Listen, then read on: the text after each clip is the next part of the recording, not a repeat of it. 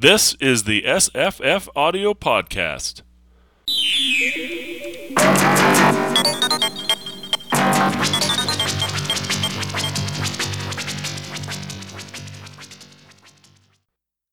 Hi, this is Jesse. Hi, this is Julie from Forgotten Classics. And this is Greg Marguerite from LibriVox and Iambic Audiobooks. Hey, hi folks. Hi. Hello. Thanks for coming on today to talk about Gulliver's Travels. Glad to do it. Yeah, me too. It's been too long since I've talked to you guys. Yeah, it's been, I don't know, we talked about this book a long time. Was that in August or something? It was during Mind Swap. Yeah, when was Mind Swap? That's it. Because I thought Mind Swap was like the Laputa section. Oh, let me think. From this book. Okay. You're right. I'd forgotten that. Yep. It always leads back to Gulliver's Travels. Right. It's possible. I'm not exactly seeing that. I mean, Laputa was not the most memorable sections. Obviously, the most memorable sections for regular folks who haven't read the book, like me, would be the Lilliput section. And I think that's actually still, it still stands out quite. It's quite a large section of the book.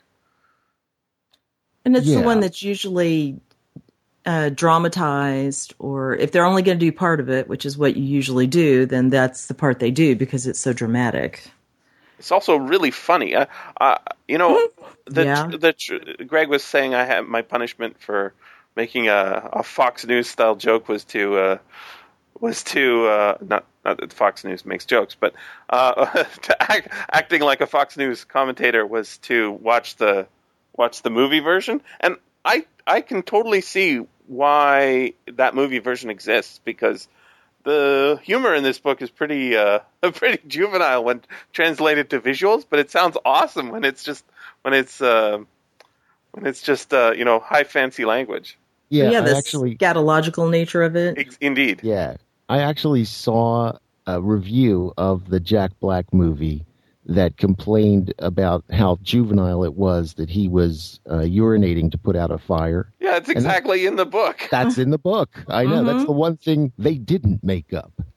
Well, I think there's a. I mean, it's a very juvenile book in the sense that there is a lot of that poo-poo and pee-pee and what a big penis he has jokes, but they're all hidden by the language, and because of that, it makes it much funnier.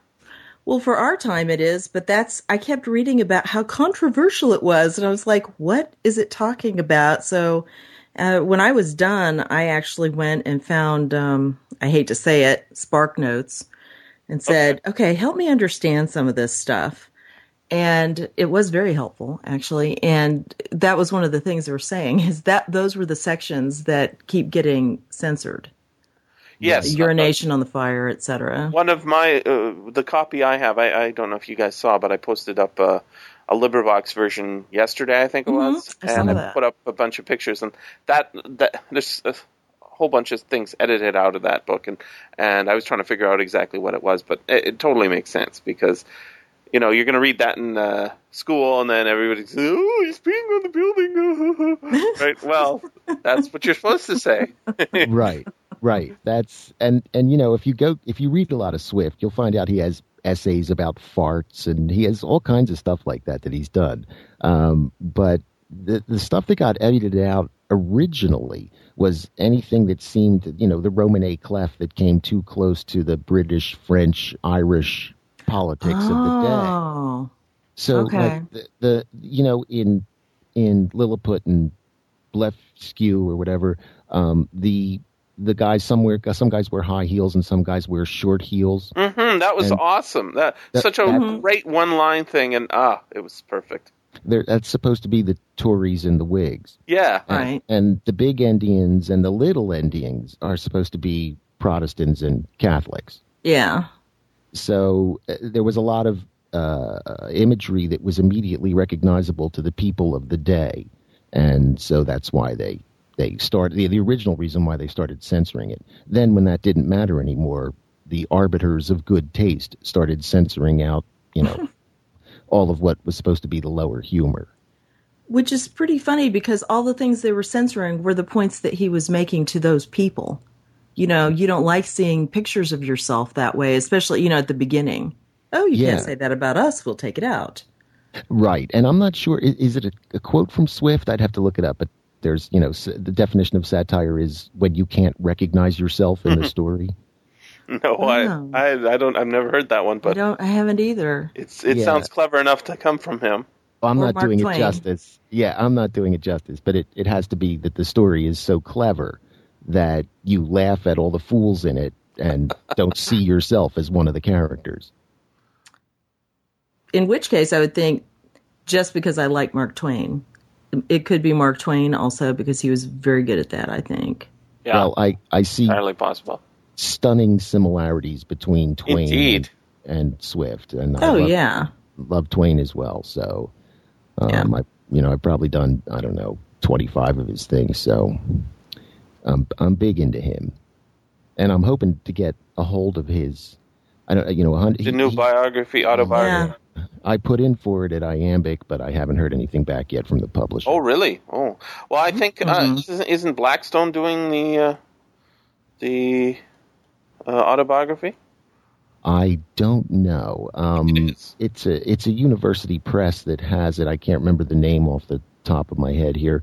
But, you know, what you're supposed to do when you put in for a book is check to make sure there isn't an audio version, and then you put in for it. And at the time that I checked, there wasn't an audio version. If since then, Blackstone has come out with it. I could be wrong about that, but I thought I spotted it there. And I know that we had Grover Gardner on not that long ago, and he was talking about that briefly.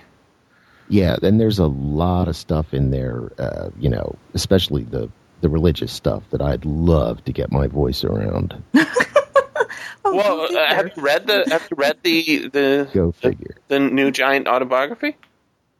Yeah, well, a lot of his stuff, he basically had a filing cabinet that he said, this can't be published in my lifetime. And in fact, he left in his will a whole drawer full of stuff that couldn't be published until after he was dead for 100 years, which just happened 5-6 months ago. That's why the book came out. You know, I would love to read a biography of Jonathan Swift, just because I'm finished, you know, about halfway through the book, and I thought, oh, I'll look him up on Wikipedia, and I'm like, wait a second, he's a cleric? Yeah. What? Yeah. Right. It's like what kind of a bitter cleric. I don't know. He's pretty funny. He's got I'm not saying he's not funny. I'm just saying he had issues, hard, obviously. Not hard to you know, I don't know what a dean does exactly in a church. But I don't know. You know, he says he's the, you know, one of the things I've been hearing about the, you know, Anglican Church, there's articles about how the Anglican Church has too many atheist ministers. And one of the explanations I heard for that was that because the United Kingdom was a theocracy for, and I guess sort of still is for so long, in order to go to university, you had to be Anglican.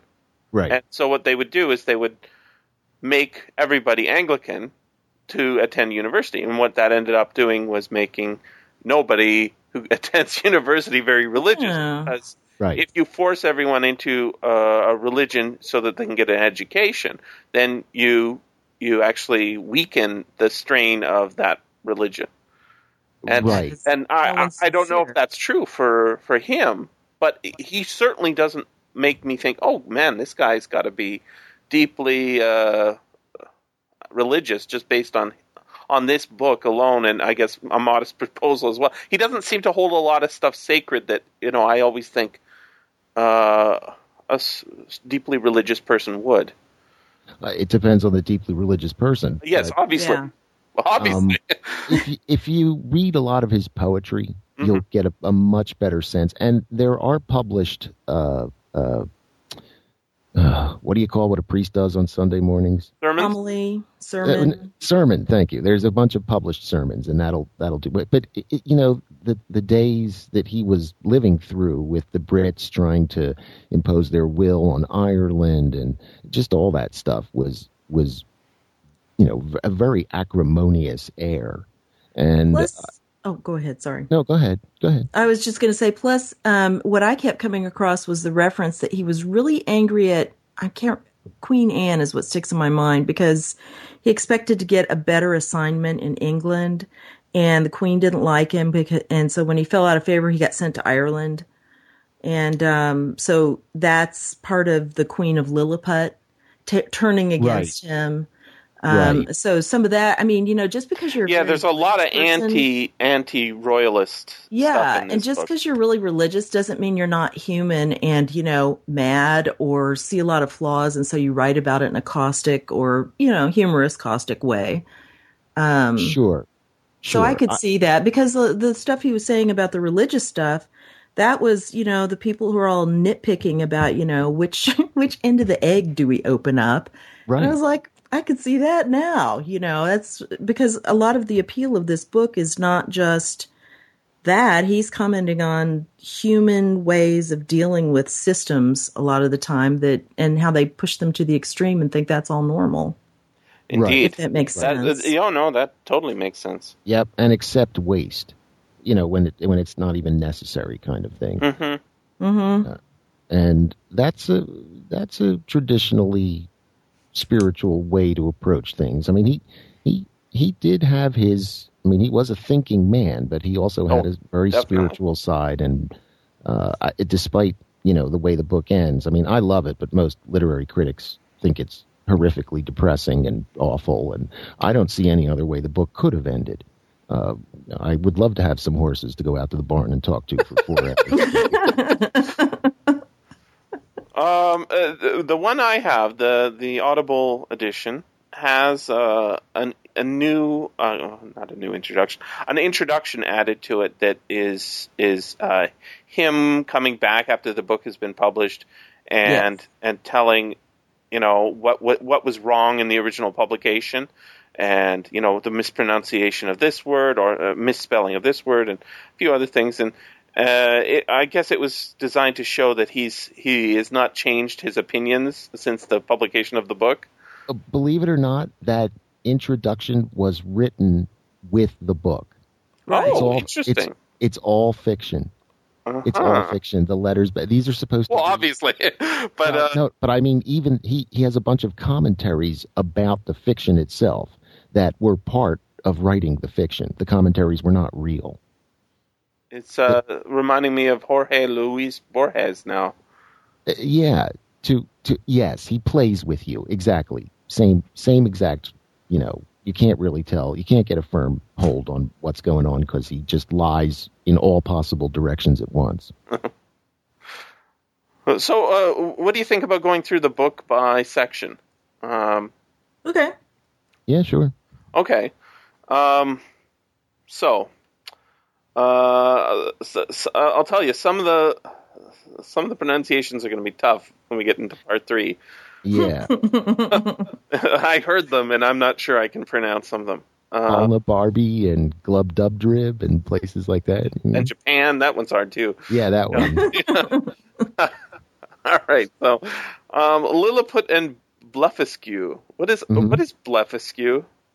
Is that's the neighboring kingdom, right? Yeah, it's another island. Like 800 yards away. I figure that somebody has probably written a book that is set parallel to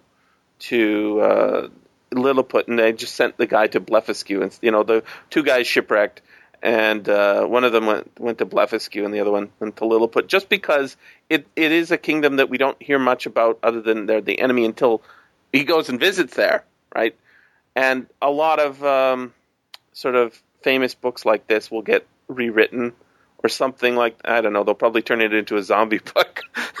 Oh, heavens. Yeah. You know, the zombies of Blefuscu or something. Exactly.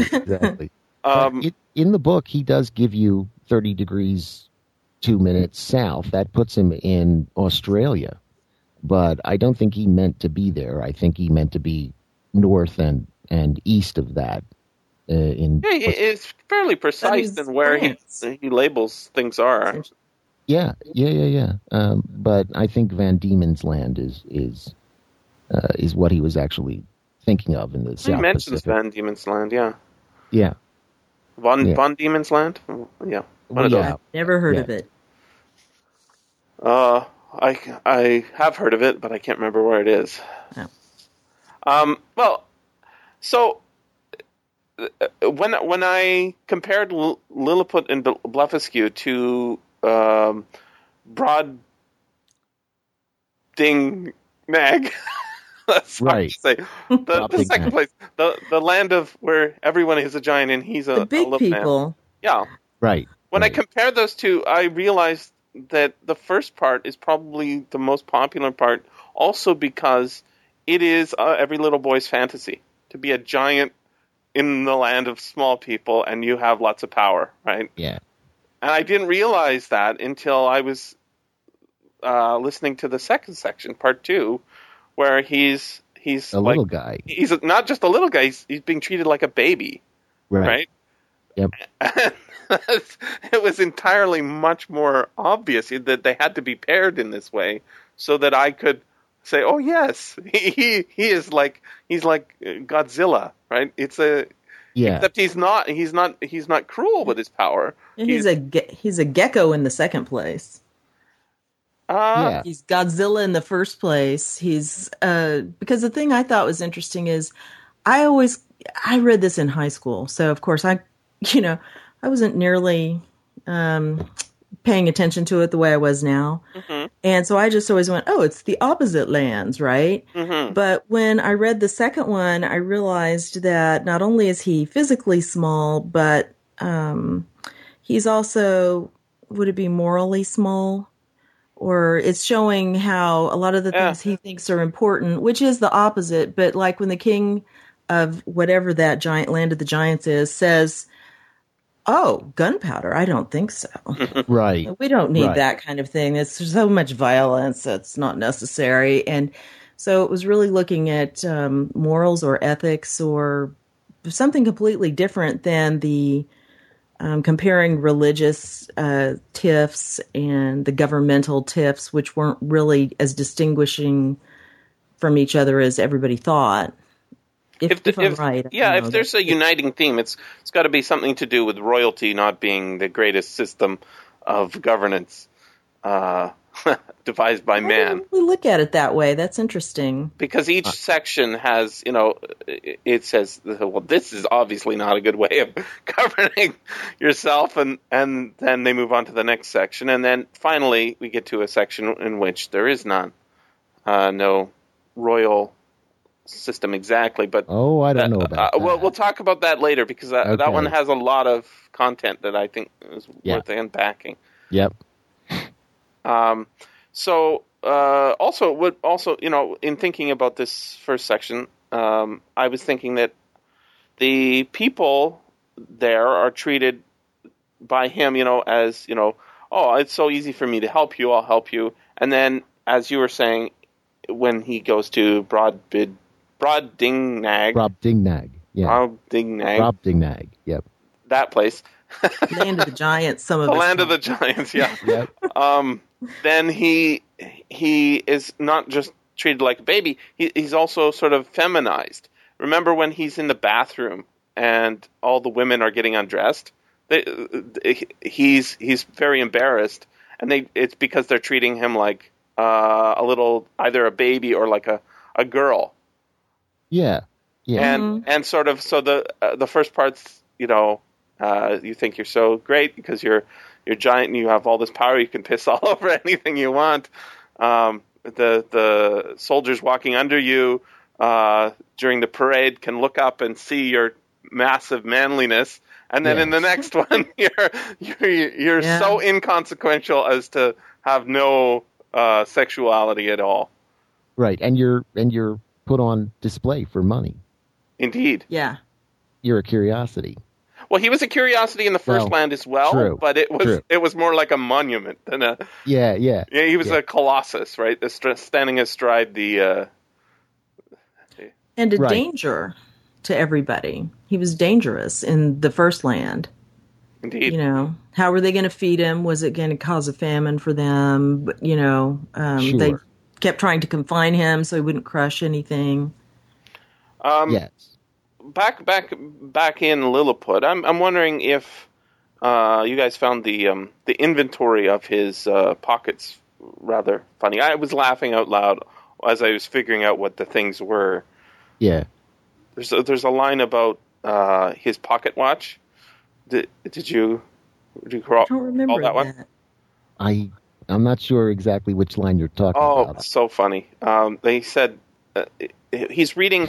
He translates their list. King of Lilliput has the two guards go through his pockets, which he puts them in his pockets, and they measure everything that's in his pockets because they're going to take it away from him in case he their weapons or something.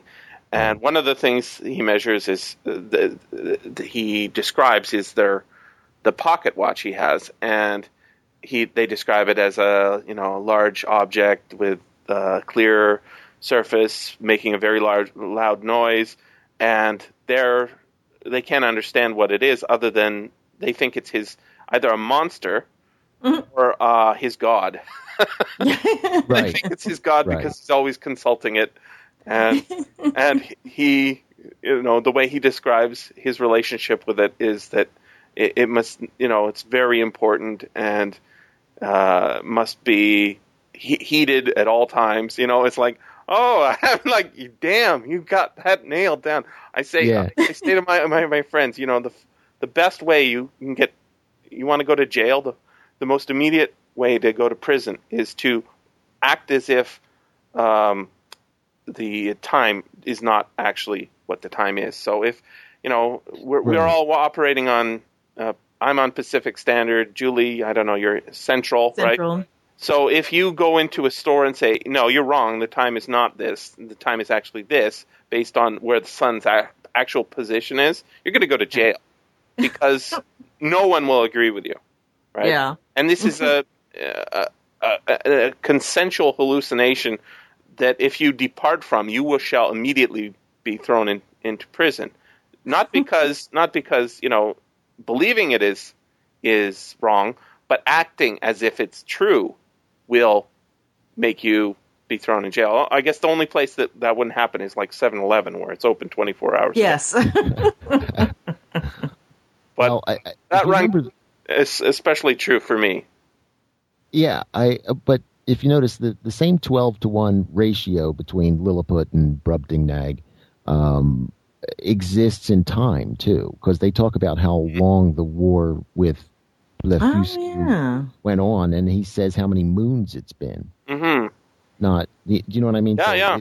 Time is traveling at 1/12 in Lilliput and at 12x in Brobdingnag. Hmm. Yeah. I didn't think about that, but I think you're right. Yeah. Interesting. Yeah. So, any other segments strike you in Lilliput and Blefuscu?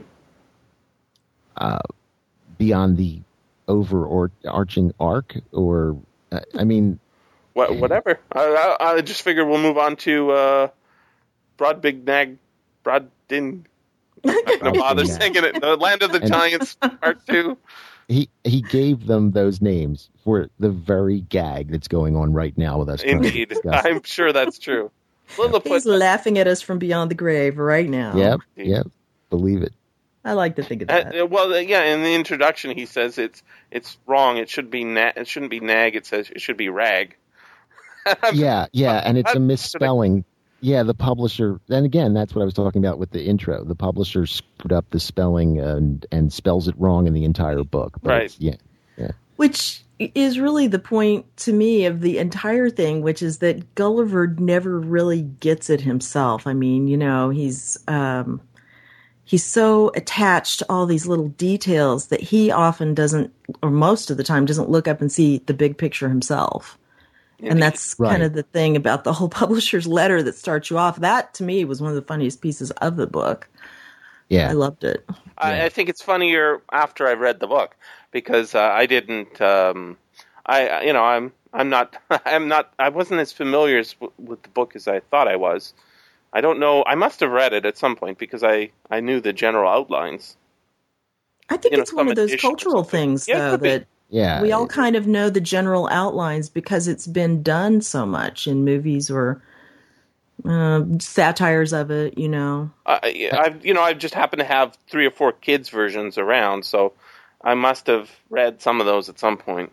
Mm-hmm. Yeah, and most of the classics of English literature that have been absorbed by culture. We understand the in other words, Brobdingnagian is an actual adjective that people use to say something's huge. And once you get to that level, you lose all the detail. That's true. Just remember little people, big people. You don't even remember, eggs and heels and all that stuff. I can't tell you how many times I laughed out loud just listening to the book and oh my God, that's awesome. You just laugh. And then I probably missed 2 or 3 jokes while that was going on because they sort of come in bursts. The story is not very much dialogue, but right. And I think that's the temptation to turn it into movies and such is really not this book's forte. It's because it's so visual and it has all these striking visuals that's why people want to do it.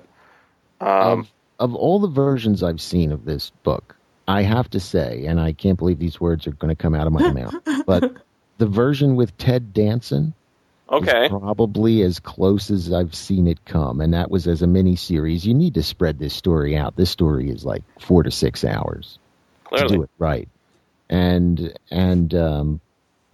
I had very little hope for that when it was made, and I was surprised that it was as good as it was. I heard it was a really good version. I didn't see it. It's worth sitting through. They change a bunch of things. Like, it's not 4 different voyages. It's one solid, he goes from one place to the next. He doesn't go home in between. And so they made changes like that. But in general, they capture the spirit of each of the 4 journeys and what it's supposed to mean. And I'm shocked that actually got through the Hollywood machine and, survived. But I mean, if I saw Demi Moore in The Scarlet Letter and she got the guy in the end, I was like, please stop. Yeah, I know. So you're killing me. So yeah, check out the Ted Danson one. So, I will try and find it. Speaking of The Scarlet Letter, I watched actually, a nice adaptation of it that is not much of an adaptation, but it's like I think there was a movie called 10 Things I Hate About You, which is what's that? A adaptation of Shakespeare's? That's Shakespeare. Yeah, it's oh come on, I know. Taming of the Shrew. The Taming of the Shrew, right? So. 10 Things I Hate About You is a nice adaptation. It's in the sense that it takes the basic concept of something and then reworks it for its own ends. And I think that's probably the best way to adapt something so arcane, compared to the modern, trying to put people in high school. Well, this one was kind of similar. It's called Easy A. Okay, that's the one I was wondering if you'd seen. Yeah. I'd heard that was pretty good. It is indeed pretty good, and it takes the concept of, the Scarlet Letter, the A, and applies it to school and, having bad morals in schools and girls, getting reputations as being immoral, etc. And it does a good job with it. But, yeah, it's hard to see how such a very literary book could be turned into a... Does the Ted Danson version preserve any of the I can see Jack Black peeing all over the palace, and I think everybody's laughing at it, but what I was laughing at was not his I was laughing at what I think I was supposed to be laughing at was that he is both showing disdain for royalty and supporting royalty at the same time. That's what we're supposed to be laughing at, right? Yep. And he's doing it in the it's a visual double entendre or something like that. I don't know, but it was such a well shot bon mot or whatever it is, right? That I think that would be lost in the film. I don't. I maybe people would get it. I don't know. I mean, you know, if Cassavetes had done it, we would know. Okay. So, you know what I mean? It depends who gets the. You know, I don't think he did this version, the Jack Black version. No. Well, he's been dead. I don't mean the son. I mean John Cassavetes. Okay. You know? Okay. And in fact, one of his last movies, speaking of Shakespeare, is The Tempest, with Raoul Julia as the goat herd, and I can't remember who all's in it now. But was that a good version? Yeah, as good as the latest one that just came out with what's her name in the lead. Oh yeah, I heard about that. Helen Mirren as Prospero. Helen Mirren. Right. Which I was like, oh really? I mean, I like her, but. Prospero's not a woman. No, but she does a good job with it. I don't think it's critical though. From what I was hearing about it, it wasn't critical that he be a man, as much as he be a character. I guess, but it does kind of matter because I'm listening to that while I'm going through Chop Bard is going through it, mm-hmm. Right. And so I just happen to know the very beginning part at this point. I mean, I know overall, but it's. He was going to be the duke, or he was the duke, and he was cast out, and the mother died young, and so the girls never had a mother. And so if you change that to a woman, that changes the dynamic of the relationship with the daughter, and it changes. But change isn't necessarily bad, though, right? Well, it depends if you want Shakespeare or not. I mean, well, I'll tell you, I haven't listened to the whole thing, so I can't really say. I mean, I don't know if overall. And Helen Mirren does a fantastic job at anything she does, so I know she'd be good at it. I just don't know if it gets the essence of the thing. You know what I'm saying? I haven't seen it. I don't know. Yeah, I can tell you that some of the best adaptations of Shakespeare on the stage, or the best adaptation of Shakespeare I've seen on stage was, move it to the. It's to the 20th century, exactly, or English fascism, etc. And they keep all the dialogue and just make Richard, a fascist. And it doesn't change the text. What it does is change your relationship to the text. And you say, but if you change Henry V to Henrietta V, I mean, you're changing something. He's not a prince; he's a princess. True enough, but I don't believe Prospero is a historical figure, and that's the difference, right? No, but what I'm saying is because of what he was created to be. I don't know yet because I haven't finished, but that represents something specific in that story as well as just a magic maker and a parent. That's all I'm saying. I agree with the daughter relationship, absolutely. But when you have things Tempest was converted into Forbidden Planet. Mm-hmm, mm-hmm. Well, so, sure. I mean, if you're going to stretch it that far, you might as well do whatever the heck you want with it. It doesn't ruin the original. It just changes that particular version. It just turns it into their thing. Right. Like, you put Heath Ledger in 10 Things I Hate About You, and, it's different. Yeah, very much so. Well, one thing, it makes me watch it. What can I say? That I'm actor, just juvenile that way. Whose name I can't remember, that the main kid is the kid who was Third Rock and a bunch of different... Oh, yes, he's wonderful. Inception and all that. He's really good. And there's a version of... Gordon Michael Levitt or something like that, I think. Yes, I love that kid. I don't know the name of this movie, but there's a version of, a Chandler novel done in high school that he did. Oh, Brick. Yeah. I did a podcast on that. Best movies ever. Amazing. Yes. And it was Joseph Gordon-Levitt that pulled that off. He did the brooding, he did the burned-out noir guy, as good as anybody could do in a high school setting. So, I don't have a problem with them, doing that kind of thing. And in fact, I mean, we started talking about the Cassavetes version of Tempest. He took a lot of liberties with it too. And I just don't think you can get through when you have a system where there's a bunch of people who get paid to make changes. They make changes whether they're necessary or not. So, well, that brings up something interesting because, that's a good point because Rose just read, who is in film school, so I realize that, puts a certain level of a lack of experience on it, but she's taking a Western screenwriting class, and she had read Dante's Inferno for some English class she took last semester. I thought you were going to say like westerns, like Gunfight at the OK Corral, and I'm well, that's the kind of thing you're talking about. But she read it, and before this class was available, she said, "I really want to take a certain section of this, and I can see it as a western. I really want to make it a western." So she and I have been talking about these ideas she's had over a several-month period, and then this western class came up, and I was like, it's your chance, Rose. You could get started on it. And the teacher, unfortunately, is very discouraging in terms of, you can't do anything new. Nothing new's ever been done. And I'm like, well, don't listen to him. Just go ahead and do it. But it's that idea that you're saying, Greg, of it depends on how you're adapting it. Are you getting the essence across? Because you have to take liberties. Mm-hmm. It's just, what are you willing to let go in order to get across the point that you're making? Yeah, I think, but the thing I do see that. But the thing with the teacher is, he's right in the strictest interpretation. You can't do anything new, but what you can do is put two things together that haven't been put together before. Mm-hmm. Thank you, Firefly. And that is what. Yeah, exactly. Well, we could come up with thousands of. I mean, that is what people think of as new. Is just two things that haven't been put together. No, before. Yeah. Or that haven't been put together recently. Yeah. Sure. That's got to be the thing is nothing, even putting together two things that have been put together before, as long as it hasn't been done in the last 10 years or 20 years, people won't remember. People don't remember. Oh, yeah. Well, right. Unfortunately, he happened to mean don't even try anything different and he told them that.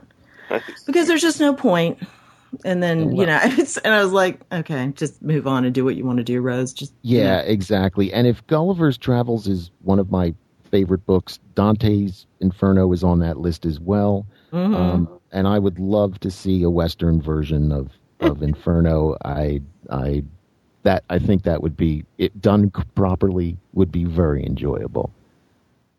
It really has what she's talking about really has kind of a feel of, Sergio Leone and The Man with No Name, and she's seen some of those movies but not a lot of them, and I pointed that out, and she goes, oh, okay, I hadn't thought of that, but that would work, so that's that adaptation thing. And right, and I I've always thought of myself as a virtuous pagan, so I'd love to that's be my line. I said that on this podcast. Dang, I just realized I probably shouldn't have said anything, because I think that stuff's people can pick that up and run with it and take it away from you. That's true. Curses. But, because people can, yes, we probably shouldn't have talked about it, but when people have stolen ideas from me, they're people that don't have their own ideas. So tomorrow they have no more ideas. And tomorrow I have like 10,000 new ideas, because that's what I do. So, that's true, but I have to apologize to my daughter for mentioning. Oh, nobody listens to this podcast. Well, hopefully nobody's going to write a screenplay or mention any ideas. Copyright now. Anyone listening to this podcast who steals this idea, I will be coming after you. Oh, thank you, Greg. There you go. All right. Let's talk about Laputa. Now, Laputa, this is part of the book I got the least, I think. I loved it. Oh, yeah, me too. It's Ireland. The reason that you get the symbolism, you lower the big old rock down on top of the people who won't do what you want. Science. Oh, see, that is true, but it absolutely is true. But it's science and music and art and all that stuff without any practical application to it, which is what I was talking about when we were talking about Mind Swap. Mm-hmm. Right. You know what I mean? Everybody had high technology that was completely impractical, and that's where I was going with that. So, and yes, all of that is the central point, but the general symbolism is, first of all, he invented bombardment. They throw rocks down on people. There weren't bombs before that.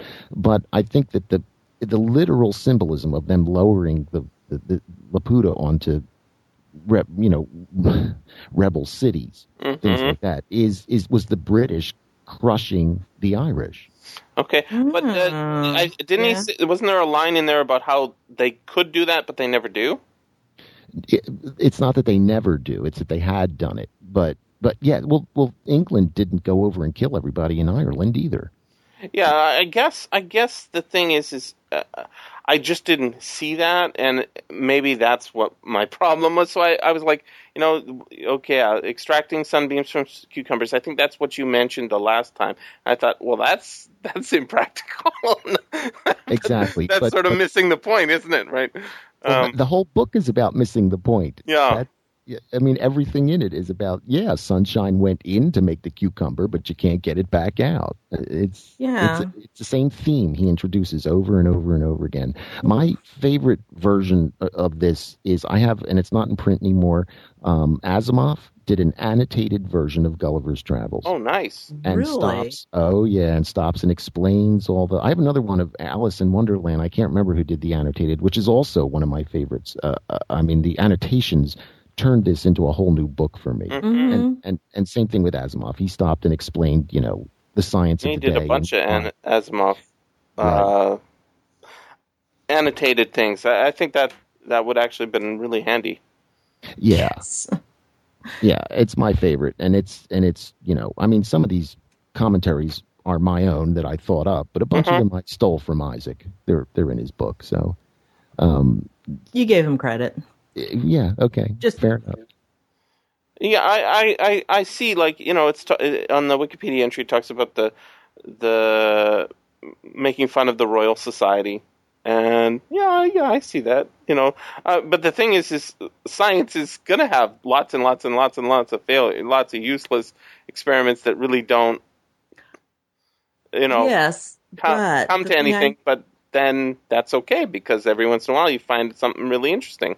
And maybe what they're doing wrong is they're starting in with a plan, I'm going to do this, rather than let's see what's in there, which is always the wrong way to approach a. Well, but no one would. They couldn't even listen to anybody unless they had their ears hit by those servants who went around. That's how impractical they were. They weren't taking in anything from the real world, also to use with their ideas. And I have a problem with theoretical science. That wasn't my thing. It was just showing that the farmers were all taking their advice except for that one guy who, nobody liked him, because he would just use his observational science rather than I'm going to get this out of it. And everybody's following that bad advice. Nothing's happening, or, they have no crops, and they still do it. And I guess for me, I looked at that and went, this book has universal application, because I'll see that now where people will say, well, my theory is that using vaccines causes autism in children. And so then all these people react by not getting their kids vaccinated. And now later, of course, the study, they he never studied it really. And we printed it anyway, even though we knew that. And so you're just, and now, and I actually know people who still, I'm not getting my kids vaccinated. Yeah. Even though you're showing them the article going, look here. And it's that kind of a thing where you see the two, the practical and the impractical working together in a very bad way sometimes. I think this book is about people, not about institutions. And what we do is go from institution to institution and show that the people manipulating are the problem, not the institution itself. So go ahead. I don't think he was opposed to observation, or was he? Or theory. These people clearly are not following scientific method. So, they're doing something that's related, and that's when you say, in 5 years we're going to have this information. Well, that's not the way you can do science and get results. Or even a project. It's much easier in engineering. We're going to solve this problem within 5 years. As long as you don't say how you're going to solve it, you can probably solve an engineering problem within 5 years. Well, but if saying we will know this information about this unknown thing, that's impossible. You can't do that. Not within any amount of time. Most good science starts with a question. Okay, so just coming up with, I'm going to make marble softer so I can use it in pillows, and I'm going to mix paint by smell, and I can look at people's crap and tell what their political leanings are and all that sort of stuff. That's not a question. No. You know what I mean?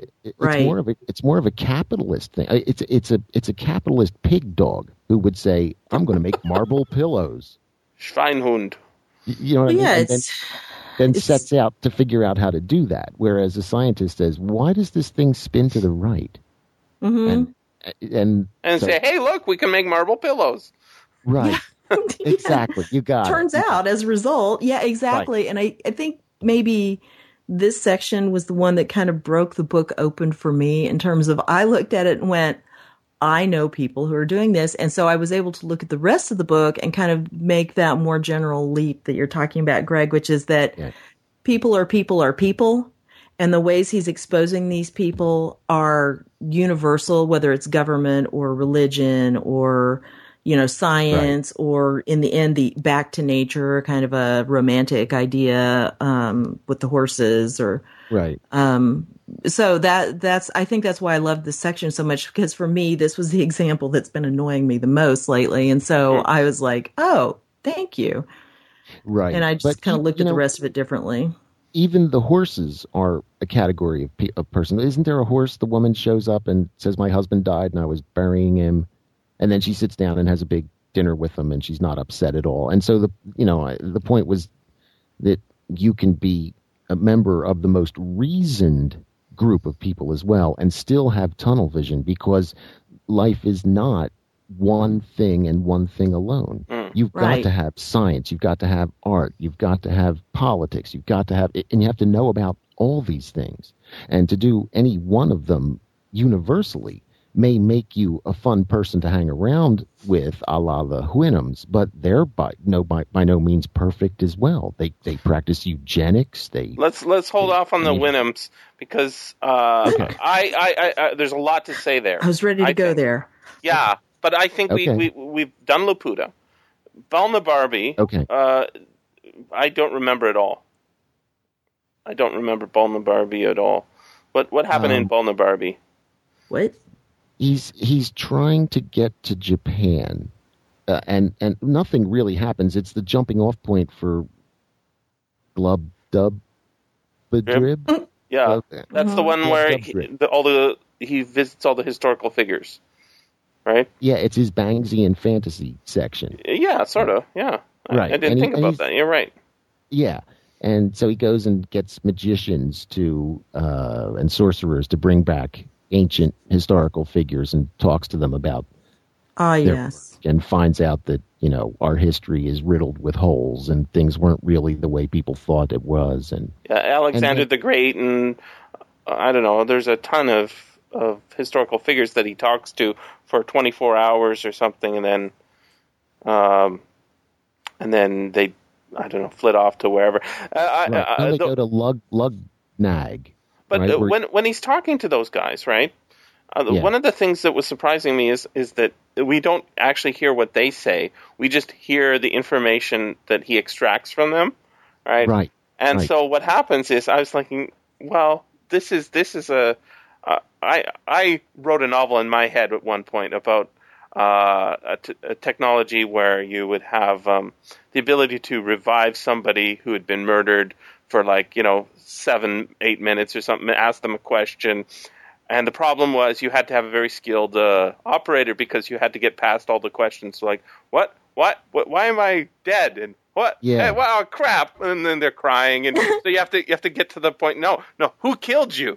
Just who killed you? And then someone made Pushing Daisies and your dream was on TV. So in 24 hours. Yeah. So is that what that show was about? Torchwood did that too. Yeah. Didn't they have gloves? See, that's why I wouldn't write it, because it's already been thought of. But I'm sorry. It was a guy who he would touch somebody and for 1 minute they'd be alive again. They'd be alive, and if you didn't touch them again, so they died, somebody else of equal human or value of life would die, like a person or a squirrel for a dog kind of thing. Okay, right. I thought that show was. Really, the first story that Garp writes in The World According to Garp. If you remember, it's the magic gloves, and the guy, he can play piano and do all this stuff, but he can't touch anybody through the gloves. Oh, I hardly remember The World According to Garp. It's I haven't read the book. Or if I have, I can't remember. I watched the movie not that long ago, so...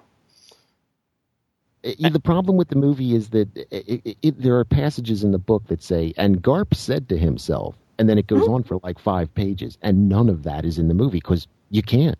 You can't have internal dialogue like that. No. It's a difficult enough movie as it was to make, I would think. All that crazy stuff. I liked the movie. Yeah, if I were Robin Williams, I'd be really proud of it. It was well done for what they could treat. Yeah, and his mother. It made me read the book. So yeah, and Glenn Close. Yeah. Mm-hmm. So, anyway. so he manages to extract this, this valuable information from these ghosts, and then they're like gone, and then it's like, well, damn. Alexander the Great comes back, and he just needs to answer a few questions, then he's gone again.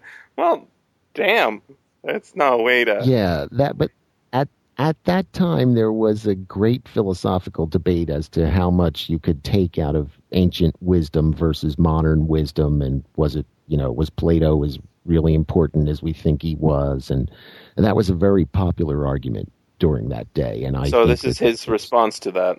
Yeah, pretty much. And, the Enlightenment versus the traditional way of doing it, right?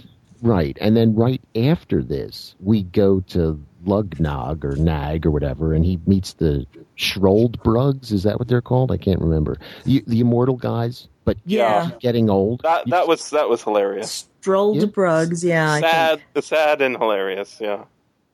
Yeah. No, but not everybody. Well, what was the significance of the mark on their face? They have a mark above their left eye, or something. Yeah, a red spot on their forehead. It changes color. It kind of reminded me of the, the red dot in the middle of your palm. Yes, Logan's Run. Run. Yeah. Mm-hmm. Me too. Yeah, and I wouldn't be surprised. I hadn't put those things together, but I wouldn't be surprised if that's where they got that idea. Could be. Mm-hmm. What's he saying? I mean, I get it's a joke, and it's immortality ain't all it's cracked up. No, clearly not. right, exactly. You have to get. It's one of those, cruel jokes. You wish for something, and it isn't what you wanted. What the monkey's paw sort of stories. Right. I think this is more of a political thing. It's more of if you let people live forever, then you'd get a small group of people who would run the whole world. And well, that's what he was saying before he heard the story, right?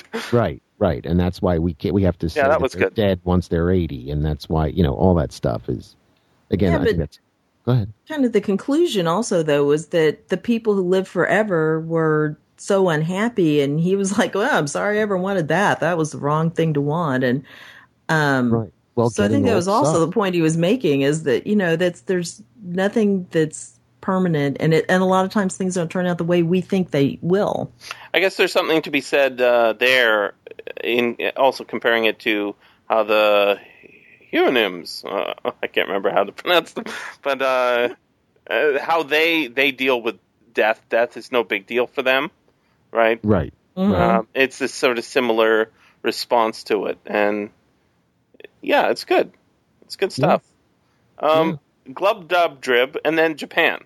It's like it was just a bunch of made-up countries, and then Japan. It's close enough. What's the story there?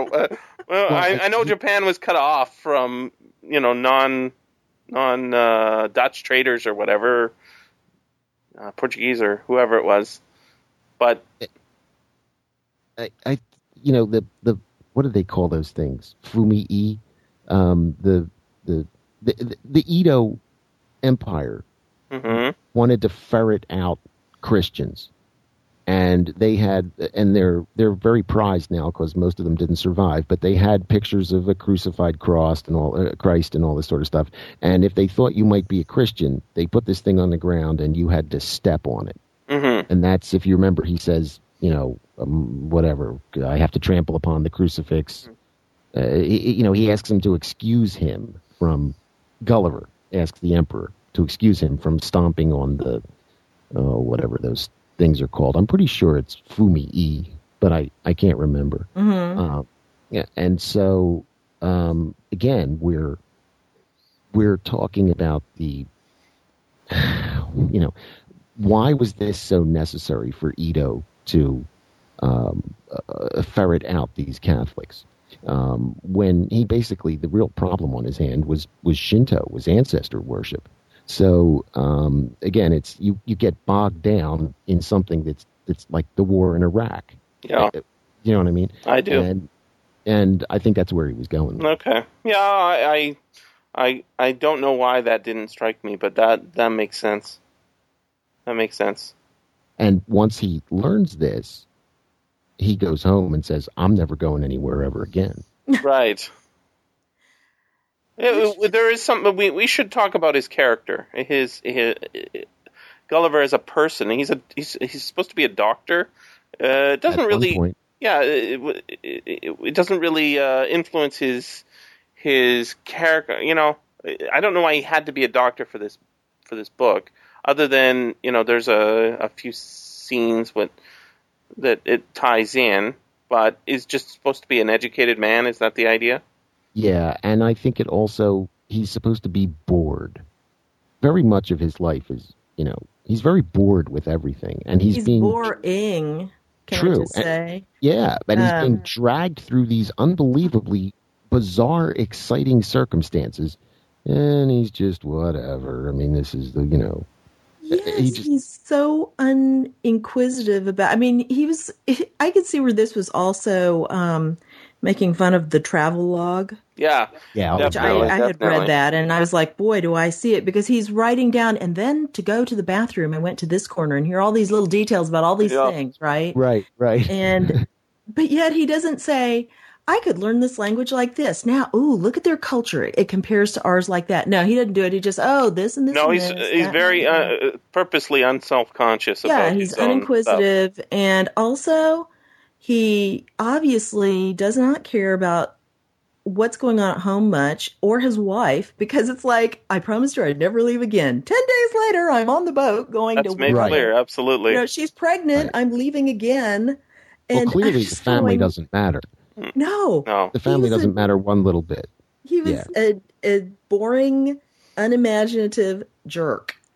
Right. And sorry, but that's where you go. And this is when I discovered, wow, I need more character-driven stuff in the book, because I was going, I can't believe all this stuff is going on, and I am bored out of my gourd. And it maybe if I listened to an Audible version, which I was thinking, oh, that was probably the cure I needed. Mm. To help bring some of it to life, because I was like, well, all the boring parts, they just flow past.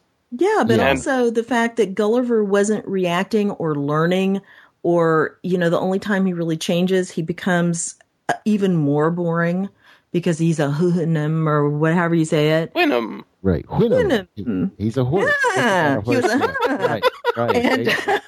Right. And I was just going, okay, I get what was being said, and then maybe that's why I like the Laputa section so much, because that helped me look at the book in a different way. But I was like, you know, I really didn't need to be drugged through all this in order to get these points. Well, you know, you're not alone. If you look up the literary criticism of the time, Thackeray and all these guys, they hated the Houyhnhnm section. They thought it was just the most depressing thing, and the wrong way to end the story, and not the right message to the rest of the world. And well, let's talk about this section, because I this one is the one that surprised me. I didn't remember it very well from whatever previous reading I had, and I think it's perhaps the most interesting in at least a couple of ways. Yeah. Not the least of which is, you know, the origin of the word. I found the whole book to be that way. It was my problem, so. I liked this section fine. Well, how about this? He's been brainwashed. He's been. Oh yeah, it's Stockholm syndrome kind of thing. Yeah. Oh yeah. And yet, it has. I like how he's wearing Yahoo skins. Yep. That's brainwashing for sure, right? Shudder. But you know, going back to what you guys are saying about him being a boring character, isn't that our complaint that we had with Mind Swap? Yep. The main character was sort of a cipher. Yeah, not an interesting. Proving your point again. Yeah. Sorry. And yet, I was going to ask Greg. You know, Greg was saying that this book, Gulliver's Travels, is an existential book, and I'm thinking all the way through it, I was thinking, no, not really. And then Well, we talked earlier. I'm thinking, okay, so I see. Actually, before the podcast started, I was thinking, I think I know what Greg is on about now. So this is our existential section. Is that correct? Or is there absolutely, absolutely? And the fact that when he finally gets off, he meets a good Yahoo in Captain Mendez or whatever, the guy that the Portuguese. Mm-hmm. So, in other words, you know, there isn't enough. The only way to live a full life is to make a commitment to living that life. And that's the basis of existentialism, and that's what all the other characters do, except for Gulliver. Yeah, I see what you're... It's sort of in the same, like, authentic, you know, what is the thing about the waiter? He's living in bad faith. Right. Because he's always going to be... I don't know. How does that line go? The waiter lives in bad faith because he pretends that he's not a waiter? Yeah, something like... I don't remember the exact... But yes, you've got the gist of it there, yeah. Yeah, so... But, you know, in terms of pure existential thought, if you become... If you apply as much reason as you can to the world around you, it makes you blind to other parts of the world, the unreasonable parts. And I think that you have to take all them in and accept them for what they are and not put values on them that make them good or bad. They just are. You know, I hate it that, you know, my cats will torture mice, but it just is. And I wish the world wasn't the way it was, but it is. And we have to accept that. And that is the central message, I think, of this whole story arc tied together with the Houyhnhnms. So in other words, as you go through the book, let's suppose you are a member of one of these institutions and you say, oh, okay, all right, so that one didn't work. So, politics didn't work. Let's go on to the next one. Religion. Well, religion didn't work, so let's go on to the next one. And he keeps doing that until you get to the final refuge, which is reason. And you think, okay, I'm there. But what you find out is, no, reason doesn't do it either. It can't be any one of these things. It has to be a fully... You know, you have to commit to living life. But I didn't get that out of it. I didn't get a total rejection of all those things. He was complaining about specific things within all those things, not the overall thing itself to me. So to me, those Houyhnhnms, the Winnie people, the horses. Houyhnhnms. Right. Houyhnhnms didn't, to me, I just looked at it and...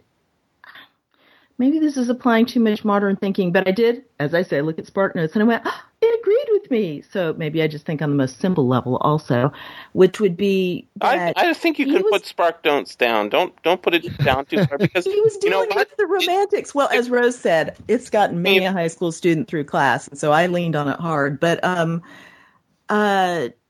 to me, I was looking at the fact that everybody kept saying, well, he didn't like the Enlightenment. He didn't like these things. Or, you know, he did a lot of things he was complaining about. And the romantics, you know, the back to nature, the Rousseau type thinking of, you know, the noble savage and blah, blah, blah. To me, that was what this was all about was these are animals. This is nature.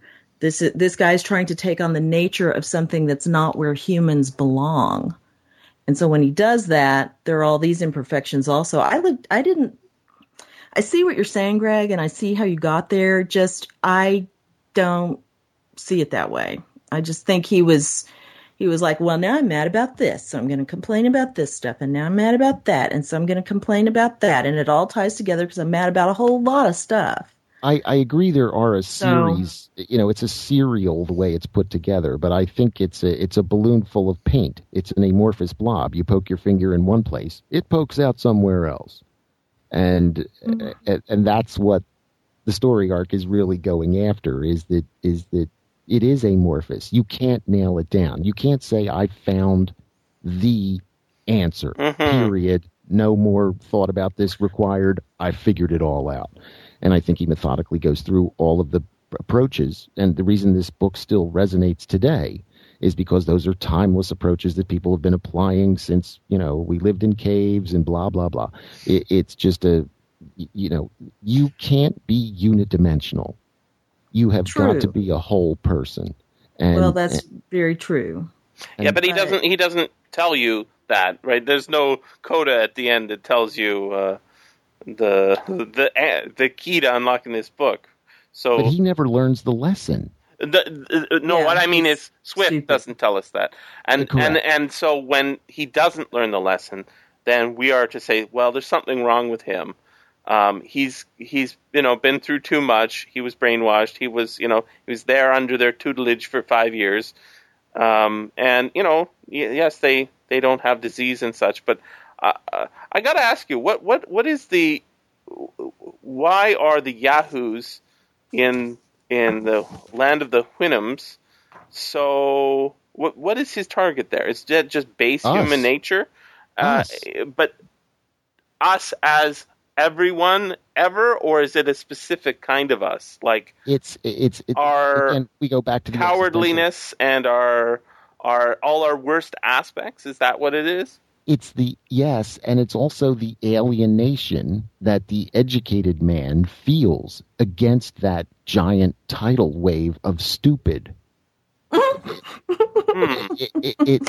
put, sir. Well, which is why he tries to gravitate toward the Houyhnhnm, and which is why they ultimately decide that while he is a Yahoo with some semblance of reason, you know what I mean? He's really not one of us. I mean, he's got to go, and so well, it's the Star Trek Mr. Spock who would like to be all Vulcan, but he's not.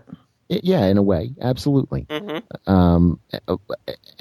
The more enlightened you make yourself, the wider your net, the thing you're actually supposed to do in life, which is figure out how things work everywhere, not just on some specialty. I like that he's. It sounds like Greg's testifying now.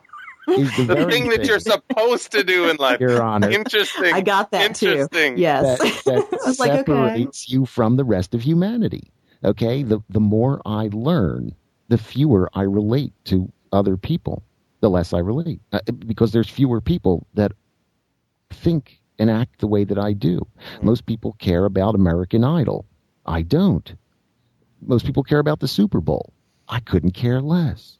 So it's not that I'm saying those things are bad. I'm just saying that if you do what you're supposed to do in life, which is educate yourself, the more you do, the lonelier you get. Well, I don't agree. Before we go there, I just find it really interesting, the thing you're supposed to do in life. See, I get everything you're saying. The thing I'm supposed to do in life, that's you saying, you know, I've got this, but you're supposed to do? Where's that coming from? Where's the... That was a royal inclusive. It wasn't meant. No. I understand that. But you're saying man's goal. Our faculties are fit like a horse's are for running. Ours are for thinking and learning and understanding and accepting and all the things that people can do that rodents can't. Is that what you're saying? No, I'm asking where that drive to. See, the problem here, the unstated thing is that Greg doesn't see the world the way everyone else does, and I think I'm there too. I don't see Super Bowl. You know, it's it doesn't do anything. Now, almost nothing does it for me that normal people like, which is kind of strange. But I think that's not my problem. I think that's the world's problem, but I'm willing to accept that the world's different. I want Greg to be right, but I have no idea where he's getting his pull. I don't know where that pull is coming from. Where's that pull coming from, Greg? I'm not sure what you mean by pull, but you mean what motivates? The definition you mean? You're supposed to do. See, supposed is the so going back to break that down. I can break that down. Okay. Life is about experience. So you should experience as much as you can, which is why I love to travel, which is why Gulliver loved to travel. Well, was forced to travel. but I think he liked to travel too. Okay. So I think that he's a character. I think that it's about experiencing as much as you can. and getting to the end and saying, okay, I got no regrets. I actually did a bunch of things on my list. I didn't expect to do them all, but I got through a bunch of them, and it's not that bad. And it made me, it widened my perspective. It made me see the world in a different way. It made me realize that there is no single correct answer. And the only thing I can do, I'm walking down a hallway it's going to take me longer than my lifespan to get to the other end, and I realize that. But along the way, I'm going to experience as much as I possibly can in my limited hallway. And if you just spend your life walking from point A to point B without looking around, it seems wasteful. I agree. Yeah. So the supposed to has to come from your perspective, no? Yeah, there is only your perspective. I got you. All right. I understand. Julie? Yes. Of course, I do not agree with that necessarily. I understand it. But I was just sitting here kind of thinking about how do I say what I think. I think, since we're talking about the meaning of life, to me, life is about finding the truth.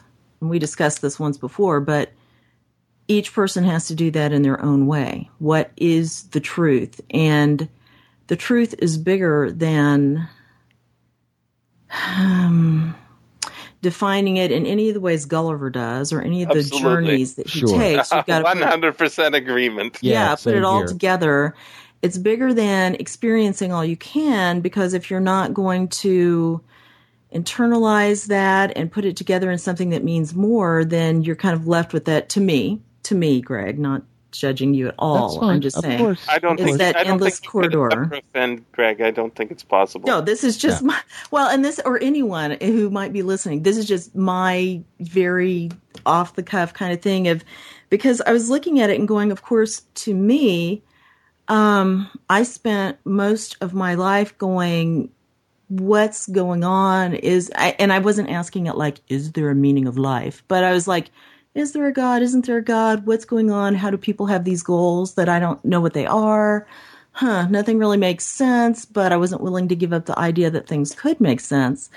And for me, I realize this starts to sound very stereotypical, but when I got the answer to whether there was God or not, which for me that answers yes, based on my seeking, that God is truth. And that means then what you do is you start to, where am I seeing this truth everywhere? How does that apply to my life? How do I live my life to be true to that overall truth? And I realize that either sounds nebulous or like I'm a religious fanatic. No, neither. And actually, I'm not trying to be that way, because the thing is God is so much bigger and more than we can ever imagine.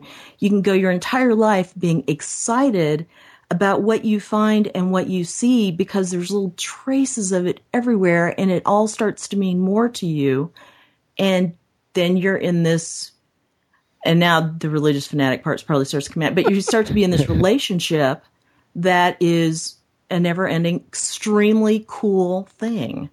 And so when I see everybody else looking for truth and finding it in their own way, I'm willing to accept the fact that you're not going to find that truth the way I do, but it's still all splinters of that same one truth. And I have no problem with that. Do you know what I'm saying? Yeah, that makes sense to me. My only commentary to all that, and I also look for truth, is that truth is relative. And so you never know it. Religion, the word religion comes from religare, which means read again. In other words, you never get it right. Because that's not what it's saying. It's not saying you never get it right. It's saying that same thing of you looking at Gulliver's Travels going, every time I see something new.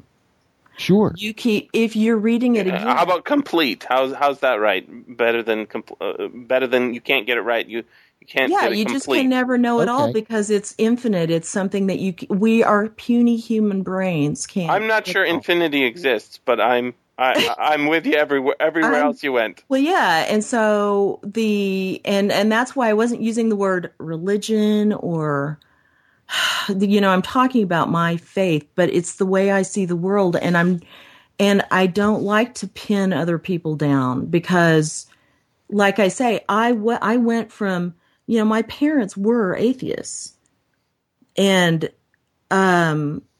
I have no problem with, as long as people aren't trying to push their atheism onto somebody else unless they ask. I got no problem with that or anything else, as long as everybody's trying as hard as they can, or, you know, with their honesty, to find what is true and not shutting themselves off by going in. Now I understand, which is Julie, what I would say is that you push your atheism on other people by denying their gods, right? That's the way I would look at it. Is, well, you say, you know, the Zeus, yeah, you would say Zeus isn't real, and I say, yeah, you're right. And then you say, you know, that guy isn't real, and some other god, and then I say, yeah, you're right.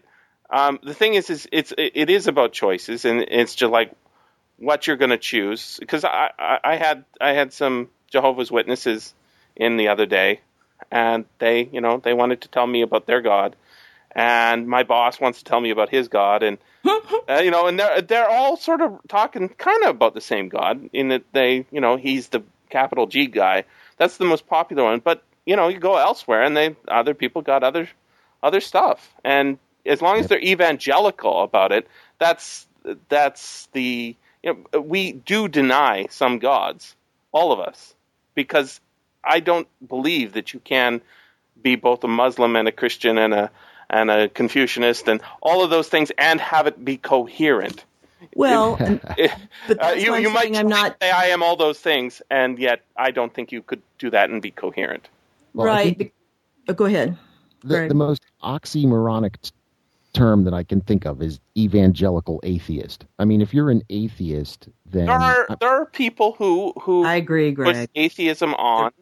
They're not using. They're using their atheism in a different way than it's intended to be defined. Right. Yes. Right. And two truths, although they're not absolute truths because there is no such thing. Two truths are that number one is that what people believe does not have to be true.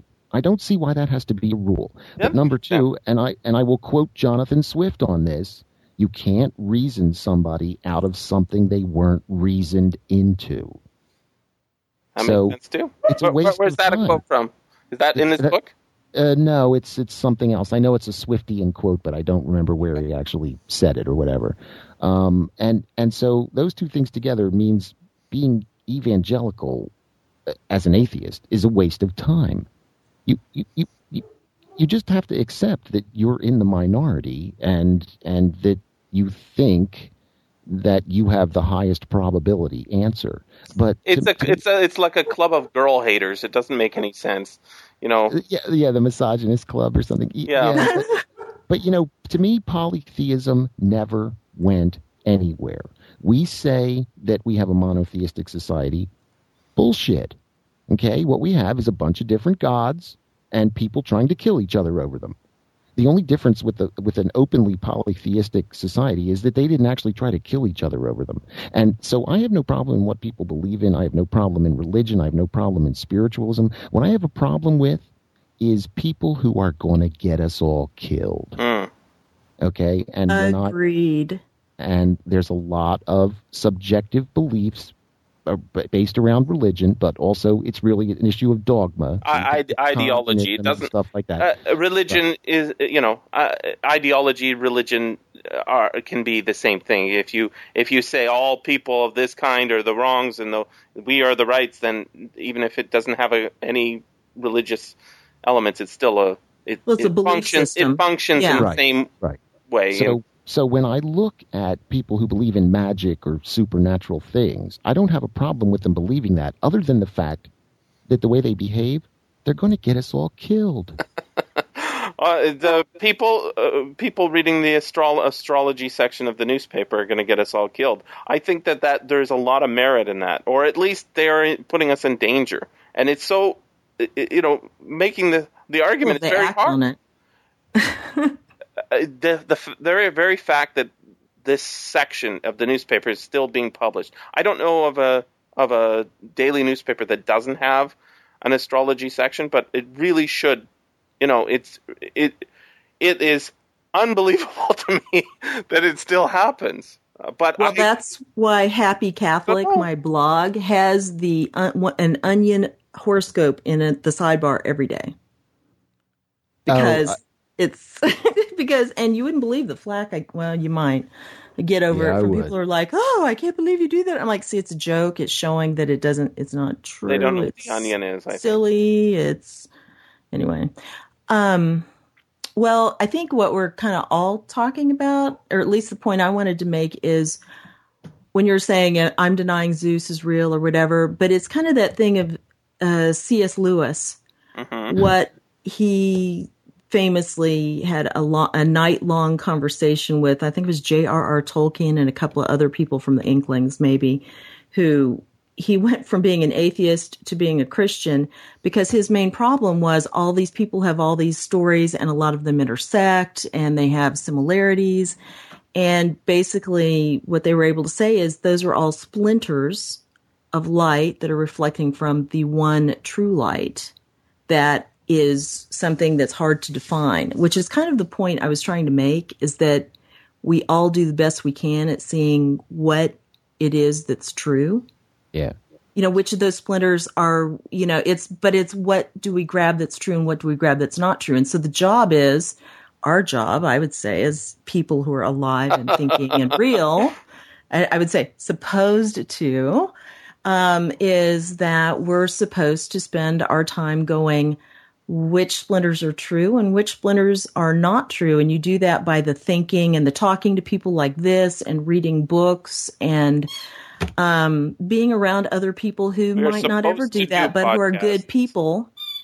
So you see what's testing out as true and what isn't. And that's kind of also how people who are really doing that, really living the way they should, like I would say the three of us, hopefully, we can sit and talk about all this stuff and not want to kill each other. What a mutual and want to kill each other over it are not doing that. They're clinging to things that aren't true. They're not testing it enough, and they're putting it on everybody else, and that's why it's wrong. And that's why they, you know, are doing the wrong thing. Yep. In my opinion. Yeah. Sounds good. Right. We are in agreement. Okay. I can't believe, though, that you gave this 2 stars. I was so bored by this book. I can't say, I mean, and the thing is that I just finished my Goodreads actual review right before this because I didn't want to necessarily influence it. But after I had thought about it, I said, okay, I have spent, when did I finish it? 2 or 3 weeks ago. And I've seen story after story in the newspaper or heard people talking about stuff where I went, oh, Gulliver's Travels section, such and so. Gulliver's Travels section, such and so. And I've gone, wow, okay, that's the value of the book, even though I didn't really enjoy it. I think it just maybe I'm surprised because I always find any star rating surprising, you know, on a classic work. And it's like, how can you judge this book that's based on, you know, that's still being talked about 300 years after? That's my splinter of light, man. How can it be starred? How can you say it has 1 star or 5 stars? Well, it occurred to me I really needed to have a multi layered thing of how did I enjoy it as a book? 1 to 2 stars. Didn't enjoy reading it. But how valuable do I find it as a classic that I've read that I can use to think about stuff? Probably 4 stars, I would say. Not perfect, but really good. And so I kind of finished writing a section that went, here's the value I found in it, which was overall much better. It's not the same value that Greg found in it necessarily, but it definitely had value, which says something to how it speaks to everyone still, universally. Well, a lot of these books that were very, very influential on me, Inferno and Gulliver's Travels and stuff like that, the first time I read them, I was probably pre-teen, if not early teen, and so it just whacked me in the head with like a sledgehammer, and you know I was trying to dissect a snowflake, and they gave me a sledgehammer in which to do it with, and that that whole thing is left over. So I agree there's extra value. There's value added that I am putting onto this thing because of how it affected my personal life and the age that I was when I first came in contact with these things. Because I was in a very strict, controlled environment. And so anything that I could get through the door that was acceptable, but yet still taught me how to, how to be seditious, was extremely important to me. Yeah. And this was one of those things. And Gulliver's Travels is the, you can't see yourself in the satire, and none of the people that were controlling my life could see themselves in this satire. Mm-hmm. So they let me bring it in and put it down on my bed and read it. And that's what makes it science fiction. Well, there are a lot of speculative ideas, and they are integral to the plot. So, yes, I guess we could say that. But Land of the Giants, Land of the Little People, Land of Floating Islands. I think it's science fiction, just like Inferno that way. I think I posted it as fantasy because somebody else had called it a fantasy. And it has fantasy, fantastic elements, certainly. What I discovered was that there were all sorts of things that were okay to the nuns and brothers and my family members and all that stuff that they had never actually read. Mm-hmm. They never read Inferno. Mm-hmm. Do you know what I mean? Or they couldn't hold the cognitive dissonance that was their mindset in place if they had actually sat down and read it. So they just passed on a classic, and what they were doing was passing on this seditious material to a young person. I mean, this is why South Park is so important today. Mm. Yes, it's a bunch of foul-mouthed little kids saying stupid shit, but it's also the most seditious thing on television. Mm-hmm. And to get that in front of a 9 or 10-year-old is worth all the money that, it's just, you got to have something like that. Well, I doubt you would say every 9 and 10-year-old, because some of them it's not going to do anything for except for the foul-mouthed part, right? And that's the concern that people have. I think you need to be a little older to get that part that Greg might be talking about, but I don't know. I had Bullwinkle when I was a kid, and that was pretty good too. Yeah, absolutely. Showed you didn't have to be. Yeah, well, that The Simpsons, the early years of it, especially more. South Park, which I don't watch for, and I don't even agree with them on a lot of their issues on South Park. I just don't even agree with how they wind the thing up, but I'm willing to let those two guys do what they do just because of the sedition they plant in the young minds. It's incredibly important to society.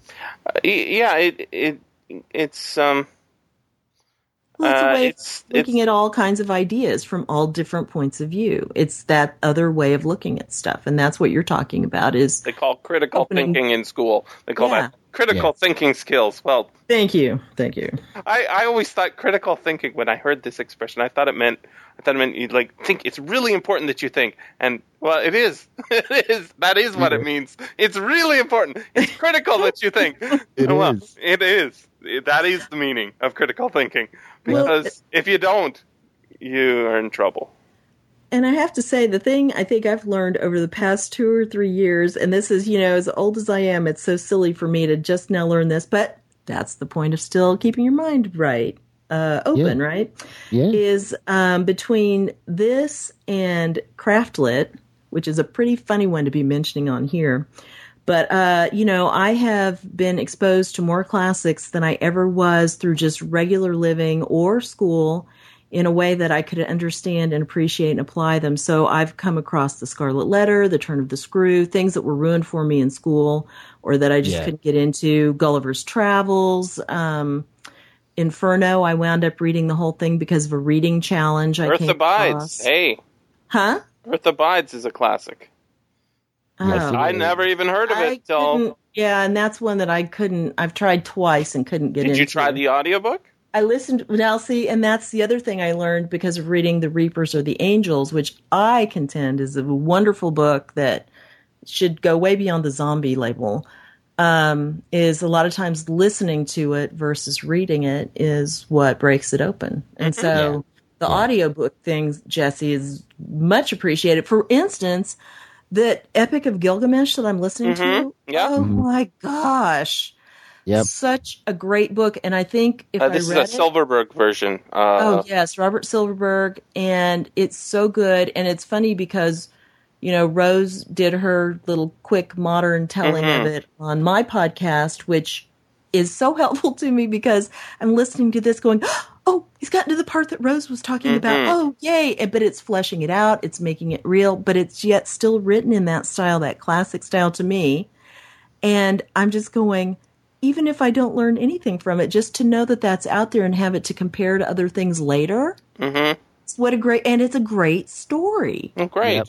You know, and this is something that I really appreciate. And I said this before when I was just talking about this in general. I appreciate, Jesse, you having this forum and people like Greg who will come on and participate in it and listening to all the other people because it opens up that Socratic learning, isn't it Socratic? Yep.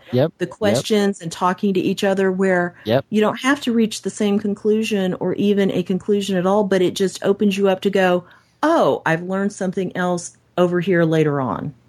And it's really, it's a great thing, I think. So I appreciate it. I've been enjoying your new podcast with Scott. You guys did the Black Cherry Blues recently. Yeah. Oh, man, that was an interesting book.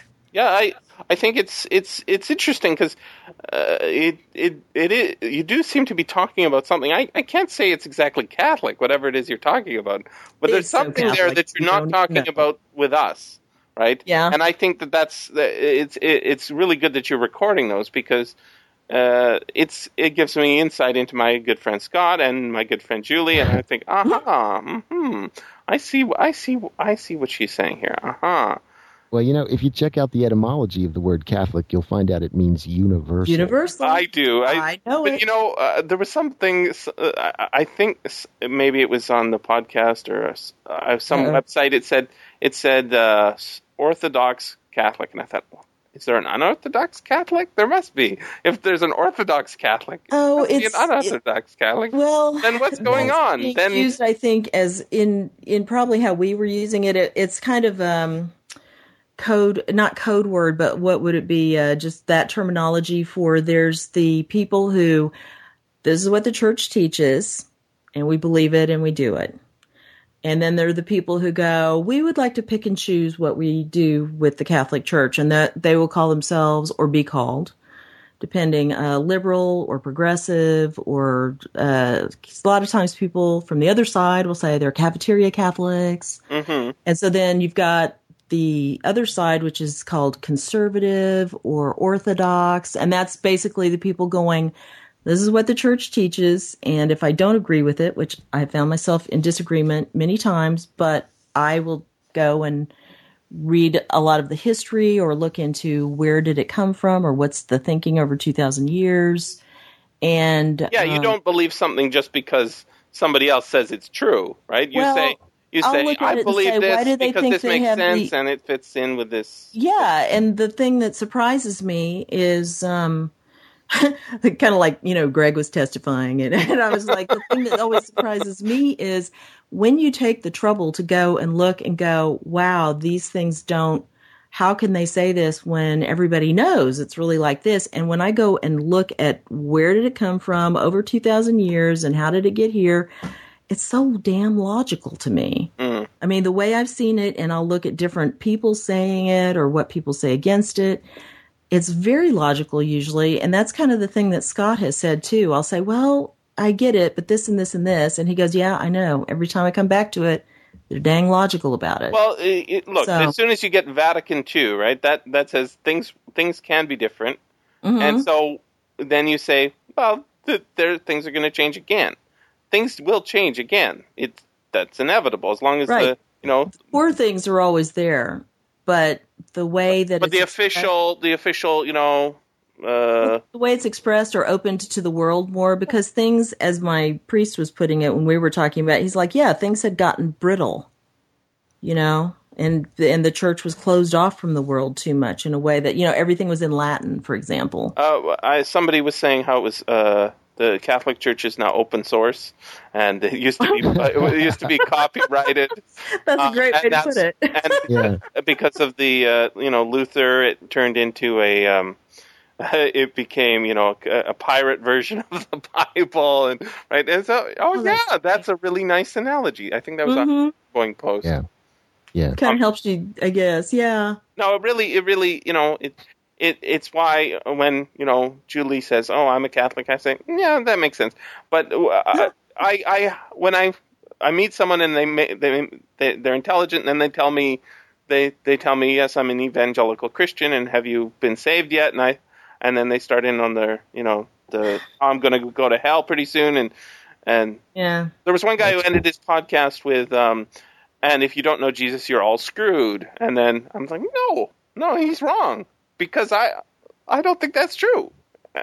You're right. That is wrong. And see, that's one of those things where they'll go, "Well, because you Catholics think this." And I'm like, "Really?" Because I'll tell you what the Catholic Church says is you know, basically Jesus you don't have to be Catholic for that, because they acknowledge this and this and this and this and this. And they say, even in nature, you can find, you know, God and Jesus, which would imply the Trinity to a Catholic. And so, yeah, that's, I think, that background of why I was going, I don't like to tell people that they're wrong and where they find the truth. I would rather just say, if they ask me, this is the way I see it, because of the way I came to it myself. I know those people. I don't like them. You have to do it my way. Well, what if I can't see it that way? What if, to put it in the terminology, you know, God doesn't have me in that place. He'll meet me where I am through what I need, what I can understand. To be fair, none of the people who, you know, who are like this tend to actually go and burn your house down.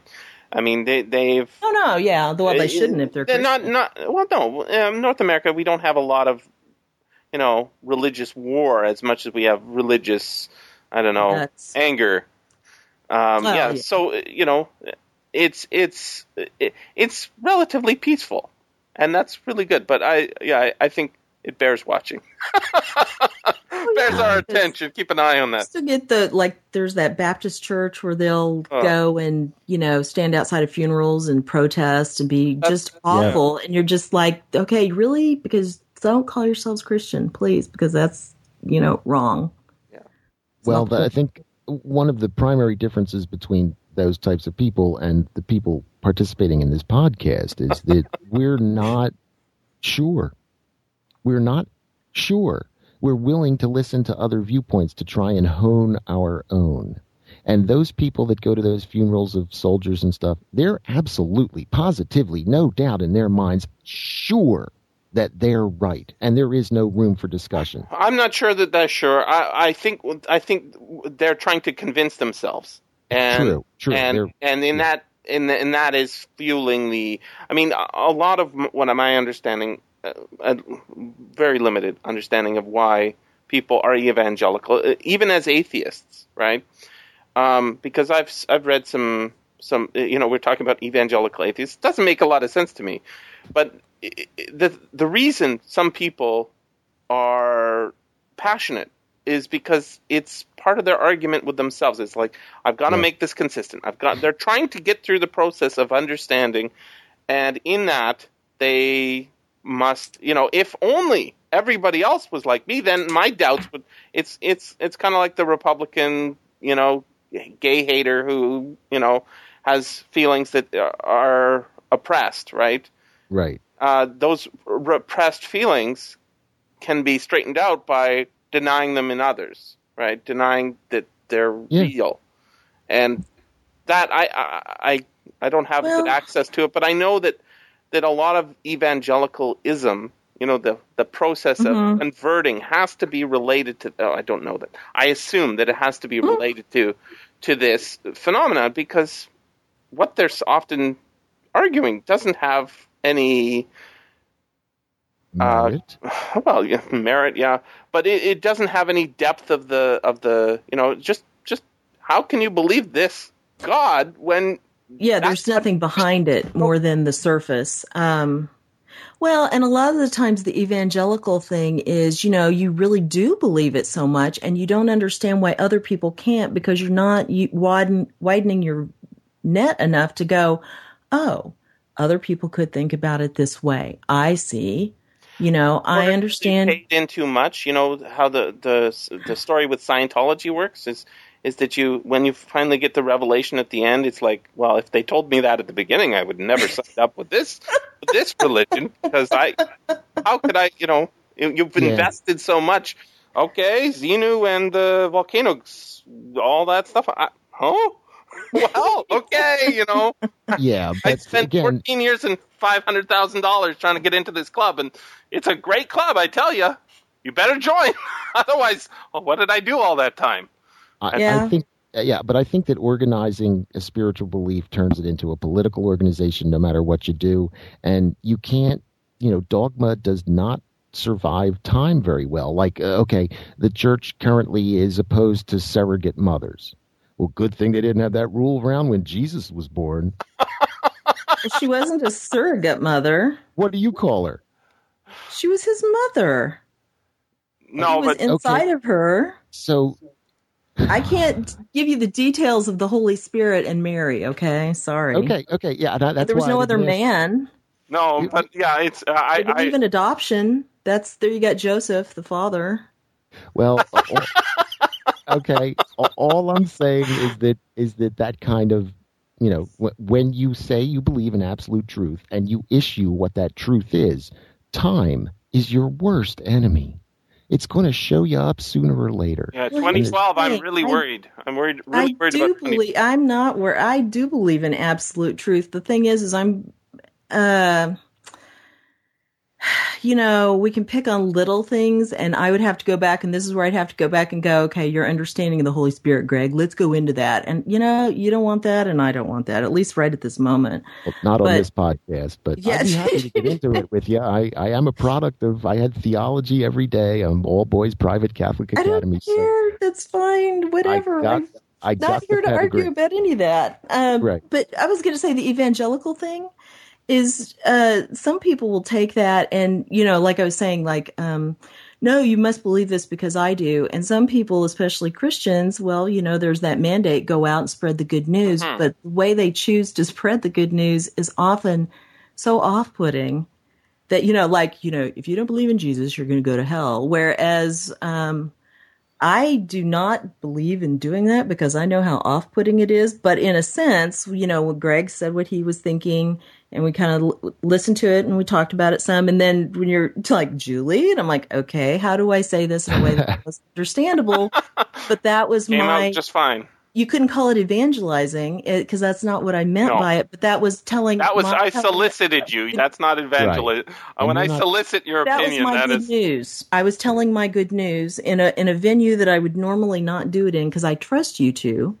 And you're not trying to convert us. And you asked. And when I end up in purgatory, I expect you to be up there praying for me, girl.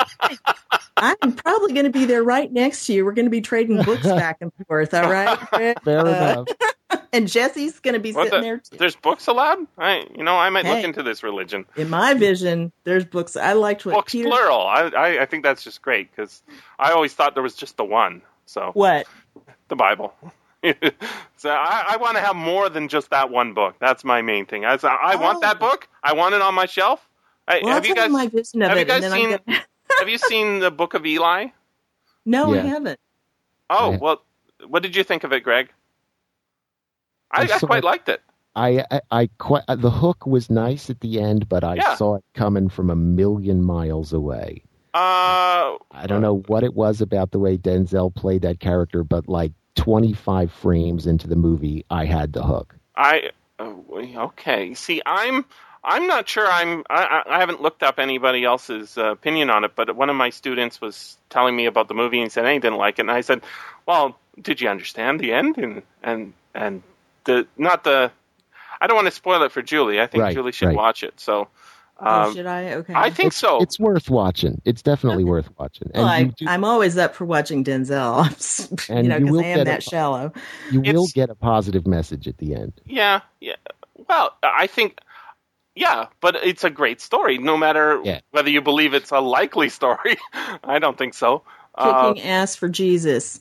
Yeah. That's not the story. That's not it exactly. But okay. It's a very. It looks. I guess it's supposed to look like The Road and Mad Max or something like that. Post-apocalyptic. But, yeah, but, you know, it could have been a half-hour film. And the thing is you can get to the end and then I'll talk to Greg about it after the podcast. Okay, well, I could leave because, you know. No, we're done. We're done. Yeah, I have to get going anyway. I have to call my mother. Okay, we'll talk about it some other time. The Book of Eli. Okay, well, and sometime, Jesse, I would love to hear what you think about a good story is hard to find because I like you're not exactly the people I thought would be listening. Well, not that that's a problem. I like that. You know, presumably it's in part because I have two friends who are on this podcast, and they're talking about books. And, I'm okay on movies, too. But, oh, hey, before I forget, I wanted to say the thing that I was reminded of by the final chapter of this book, and the Houyhnhnm chapter, is the Ricky Gervais movie. The Invention of Lying. Yeah. Great movie. A fantastic movie. I loved it. And the thing is it you know, they don't have lying in the Houyhnhnm land. They call it a thing that is not. Right. And I thought that was interesting. And the sort of in that way, it was a utopian book, right?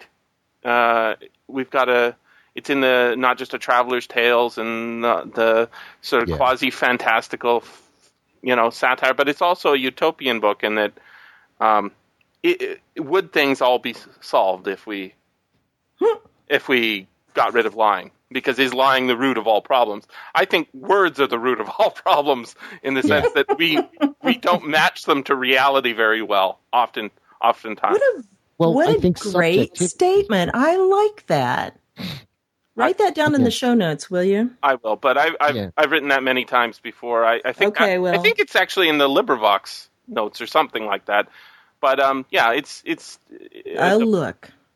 In any case, check out Invention of Lying as well because it is a fantastic film in that it deals with now that I think about it, it reminds me of Earth Abides a bit. It's kind of depressing. And it's uplifting in the same way that it's depressing. Well, Ricky Gervais is so one note. I tend to avoid his movies generally. I'm not a big fan of his TV shows, but I must tell you, I think it's one of the best films the last 20 years or so. It's got a great hook. Heavens. It's got a really good hook. Of course, coming from you guys, and I know the basics of the movie, now I'm worried, but I'll watch it. Oh, I think you'll like it. I'll do it for you. Don't be worried. It actually does end up with a positive message. Indeed. Okay. Well, everything doesn't have to end with a positive message. I loved In Bruges. Yeah, I haven't seen that one. Best movies ever. Just well, I like movies where there's protagonists that you don't really like because they don't make them that often. No. And I'm going to check that out. Yeah. In Bruges is worse. And it's these two hitmen who are stuck in Belgium. And they can't go anywhere, and it's well done. Okay. The language is great, and the two characters play off each other really well. And then, as we got done, because my husband and I watched it, and I was like, "Oh my gosh, that was not what I expected." And then we watched it with our oldest daughter, who we got done and said, "So, what did you think?" And she said, "That was the most moral, extreme violence and cursing I've ever seen." And I went, "Yes, exactly." That's exactly right. Yeah. Well, I think that's what violence in fiction is for. You're going to love those things. You've got to watch it. There's buckets of blood in this bad boy. Yeah. Excellent. Oh yeah, that whole tower scene, and then it does what you want, Jesse. Oh, cool. Yeah. I'm going to check that out. All right. Thank you so much, guys. No problem. Thanks. It was fun. Likewise. This has been the SFF Audio Podcast. Please join us at www.sffaudio.com.